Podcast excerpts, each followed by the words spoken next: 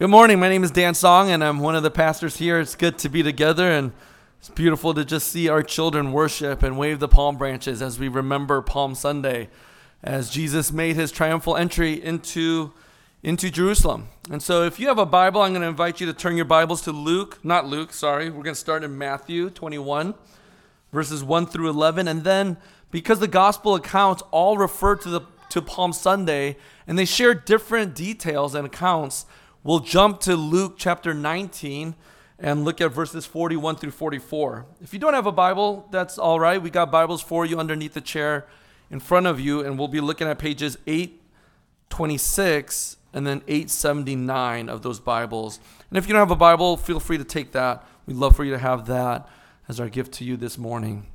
I'm going to invite uh, we're going to invite, just blanking right now, Diana Wallman up to the stage this morning. She's going to be giving us the reading.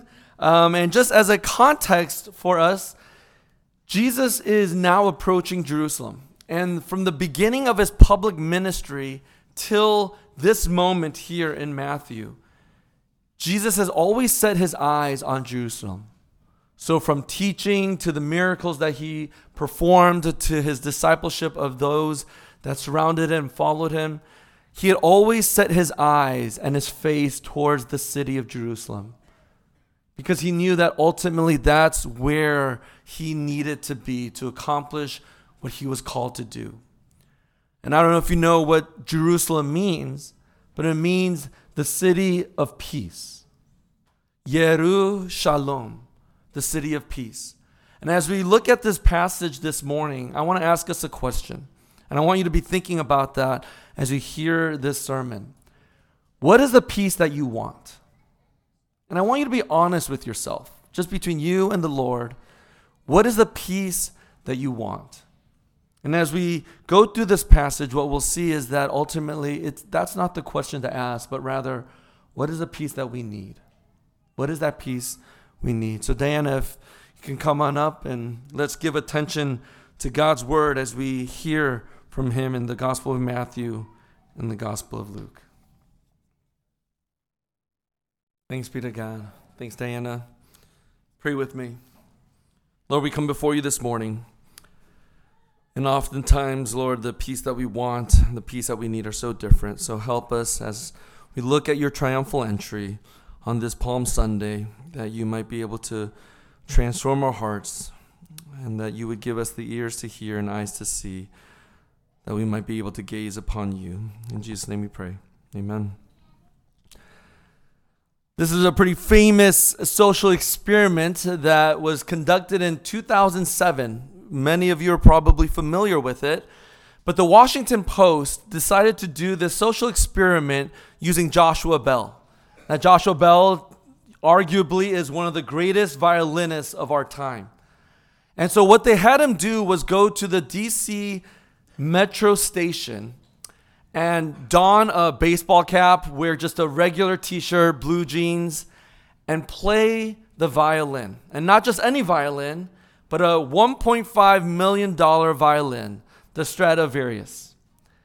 And so that's what he did.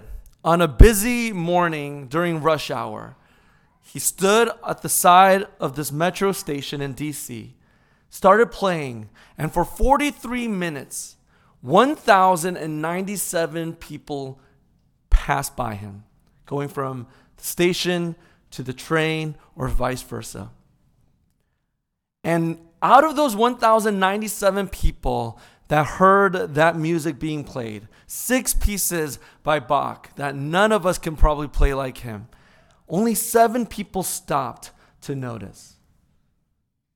And with that violin case open, Guess how much he made in those 43 minutes?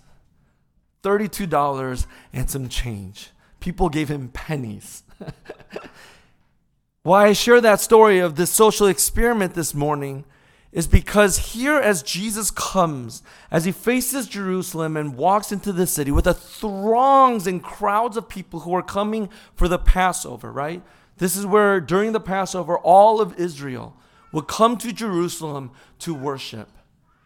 What we read here from Diana is that these palm branches were being waved, their cloaks being taken off, put to the ground so that Jesus would make his entry into Jerusalem. And the sad reality that Joshua Bell experienced, Jesus experienced as well, because they did not know who he really was. They did not know why he was entering into Jerusalem. Because the peace that they longed for and wanted was not the peace that Jesus was coming for. And what I want us to see briefly here is this movement that we just read. From celebratory hosannas that were being shouted and waved with palm branches to the intense weeping that Jesus experienced. Through this movement, what I want us to see is truly the peace that we all actually need and see Jesus for who he is. Now, as we look at this story in Matthew's gospel of Palm Sunday, of Jesus' triumphal entry, we see this throng of a crowd celebrating and praising Jesus as he enters into Jerusalem, right? And we read that in verse 9. And the crowds that went before him, that followed him, were shouting, Hosanna to the Son of David. Blessed is he who comes in the name of the Lord. Hosanna in the highest. Now that's from Psalm 118. And here's what Psalm 118 says Save us, we pray, O Lord. Lord, we pray, give us success. Blessed is he who comes in the name of the Lord. Now, the Hebrew translation, save us, we pray, into the Greek is Hosanna. Now, what does Hosanna mean then? Save us now, please. Save us. It is a plea of desperation for someone to come and answer them. And for the psalm, psalmists, as Israel would sing this together, they're asking God to deliver them, save them now. It was an utter cry for desperation and help. What we see here in this moment is them saying that same thing with palm branches. And what did those palm branches signify? Well, through studies and scholars who look at this, what the palm branches meant was that this was going to be the Messiah, the king that would come and deliver. It was a military cry of celebration that was going to come upon the people of Israel. And that's what exactly they did. They were waving these palm branches of celebration, of military triumph, saying, The Messiah has come. now, the people, interestingly, take Psalm 118, and as they cry out, they actually add a word to Psalm 118 as they cry out, Hosanna. And the word and the phrase they use that they actually insert is son of David. That was a messianic term. They were saying that Jesus was the king that was going to bring peace. How? Excuse me. It was going to be through military rule. The peace that they wanted was going to be through the destruction, the annihilation, the power of the messianic king, the son of David that was going to come and overthrow Rome.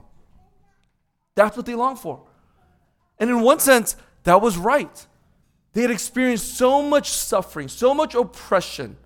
This was a pagan empire that the way that they brought peace was through the crucifix, was through power, was through persecution. And now, as Jesus entered into Jerusalem, they were waving their palm branches saying, this is the king, the son of David, the Messiah that was going to finally overthrow and conquer Rome once and for all. This is the peace that they wanted. What is the peace that we want? Well, I'll tell you what our cultural moment tells us what we want. There was a study that just was released this past week of what Americans value. From 2007 to this month, they they looked at over a thousand people. They did a study with a thousand over a thousand people, and every single value dropped except for one. So here were the values that had plummeted since 2007 till now: patriotism, religion, having children, community involvement. Right? I mean, you probably would agree as we look at our cultural moment, we would agree those are the values that have dropped. But guess what increased? money? What do we value? In other words, what do we think will bring us peace? What will make me comfortable? It's money, it's power, it's comfort. It is these sorts of things that we think will bring us peace. Isn't that true of us right here? This morning, as we sit and think about the things that we are experiencing, what do we want? Well, we want money. Maybe some of us are taking the ACT exam this Saturday and we want a good score. Some of our students are looking at colleges or grad school programs, and you want a good school to get into. You want to get a good job. Others of us just want a better job and a better career, and you're not satisfied with where you're at. Some of us are experiencing hard marriages. If I just had a better spouse or someone that listened. For kids, if I just had a better parent, or for parents, if our kids just listened. This is the peace that we want. And what Jesus says here is that this is not the peace that I came for. You're missing missing the entire point of why I've come and who I am. Which brings us to this movement of the tears that Jesus sheds. And these tears aren't just tears or crying or weeping. But the word that is used is this intense sobbing. It is this convulsion of the body. And that's the Greek word that's used of why or of how Jesus weeps. In verse 41 of Luke chapter 19, the way Luke accounts and tells the story is when Jesus drew near and saw the city, the city of peace, Jerusalem, he wept over it. Now, why? Well, we know because of what Jesus says. As he is weeping intensely, convulsing, he says, Would that you, even you, had known on this day the things that make for peace. In other words, Jesus is weeping bitterly and sobbing because he's looking at the city that he loves and says, If only you knew what would actually bring you peace. Now, this city of Jerusalem was one that was a city of joy. The psalm, in the Psalm of Ascents that we went through last year, if you recall, one of the Psalms that we looked at was the city of Jerusalem when they would go up to the city and worship. And it brought so much joy for the people of God. It was the most beautiful city, the place where everyone wanted to be because it brought joy. Why? Because it was where God's presence dwelt among them. It was where the priests would do their sacrifices every single year. It was where the prophets lived. It was where the kings reigned and ruled for years upon years.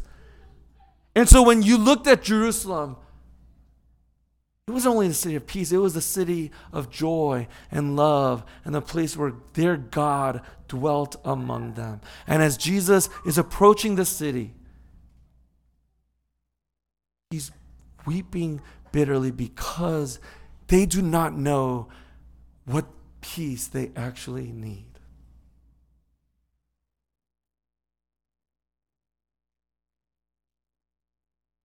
When he thinks about the people in the city, not knowing who he truly is, that he did not come on a military horse to conquer, but rather on a donkey, humble and gentle. He did not come with the sword, he came to be pierced in his side and die. He wept bitterly because he, they did not know that he would bring peace not through power, but by his death. And because he's the true prophet, what Luke reminds us is that when Jesus looks upon the city, he sees the future and he sees this city fall to ruins. The city that is loved and adored, that brings joy where God dwelt, the temple would actually crumble and the stones would roll over and the people of God would be slaughtered. Why? Because of the consequences of sin. And Jesus weeps bitterly with an intense weeping, where cries of tears are rolling down his face because he knows that destruction is upon the city that he loves. And I think that's still true for us today, isn't it? When Jesus looks upon the city of St. Louis, when he looks upon the city of Nashville this morning, he weeps with us. He sees the brokenness and the destruction and tragedy that devastates people and the lives of people, and he weeps.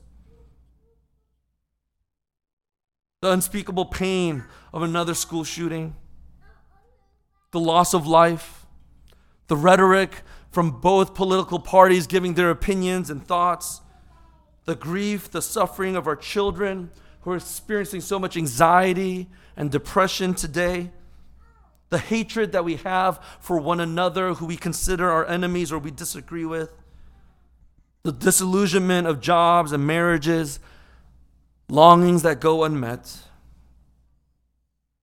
racism that continues to pervade our country, the rampant trafficking of young girls from city to city, and on and on we can go.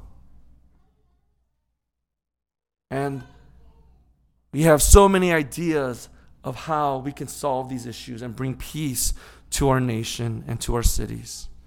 But it's not power. It's not better legislation. It's not comfort or money. It's not a better marriage, better job. Ultimately, the peace that we need is right in front of us, and we miss Him. We miss Him. We don't know the peace that Jesus actually brings. We can ask ourselves what will bring peace and what will bring true reconciliation to our world and to our city and stop gun violence and stop the hatred and everything that we can list. But what Jesus points to and what we will see throughout this week on Good Friday, on Easter, is that ultimately the peace that we need is to address the sin that is in our hearts. We are, we are not right with the God of our create the God of creation. And Jesus comes to face that. And in the face of what he is going to enter into, he doesn't run away from the destruction. He doesn't run away from the violence. He doesn't run away from all of that, but rather he enters in, riding on a donkey, humble and gentle, ready to face a foe much greater than Rome. It's the wrath of God. The wrath that we deserve, the sins that we've committed, the guilt and the shame that we experience, the condemnation that should be upon us. Jesus rides in knowing that he's going to face all of that. And he suffers. And he is slaughtered. And instead of crying, Hosanna, save me now, save us now, he chooses to say, save them now through my sacrifice on the cross. Ultimately, that is the peace that we need. It's not out there, it's not them, but it's me. And Jesus comes to bring the peace ultimately of what we need. Esau McCaulley this week wrote a piece in Christianity Today as he reflected on Palm Sunday, and this is how he concludes this article. He says, quote, if we strive to establish God's rule through self assertion over neighborly care, pragmatism over principle, malice over love, then whatever else we accomplish, we are no longer following in the way of Jesus.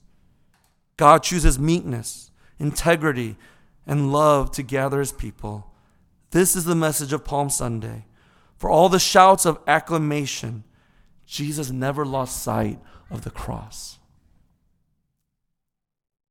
The cross was ultimately what Jesus knew would bring peace to us, to the city of Jerusalem, to the city of St. Louis, to every city in our nation and our world. This is what we need to see when we look upon Jesus. That DC Metro station where only seven out of 1,097 people recognized Josh Bell. He could never shake that in 2007. And so, seven years later, later in 2014, you know what he did? He went back. He went back to that DC Metro station in Union Station, and this time he announced to the world that he was coming to perform.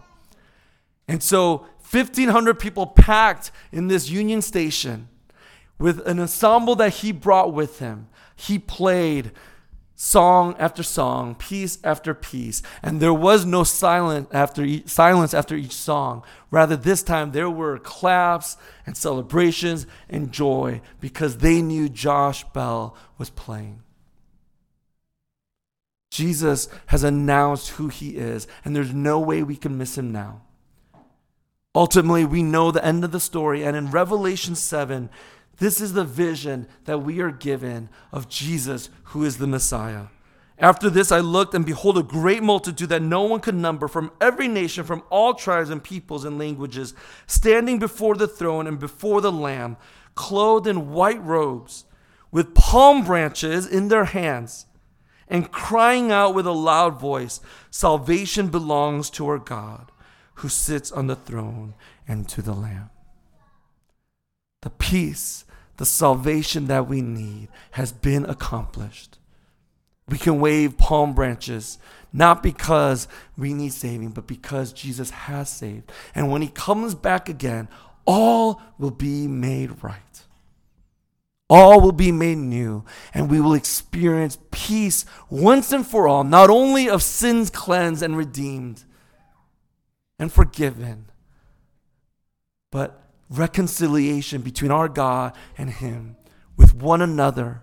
No more death, no more illness, but we will be able to experience perfect, perfect peace with no more sin in our world, where every tear will be wiped. Let's pray. Our Heavenly Father, we thank you that you did not turn your back on the city of Jerusalem, but you entered into it knowing that you would suffer and die at the hands of your creation, so that we might experience the ultimate peace that we need.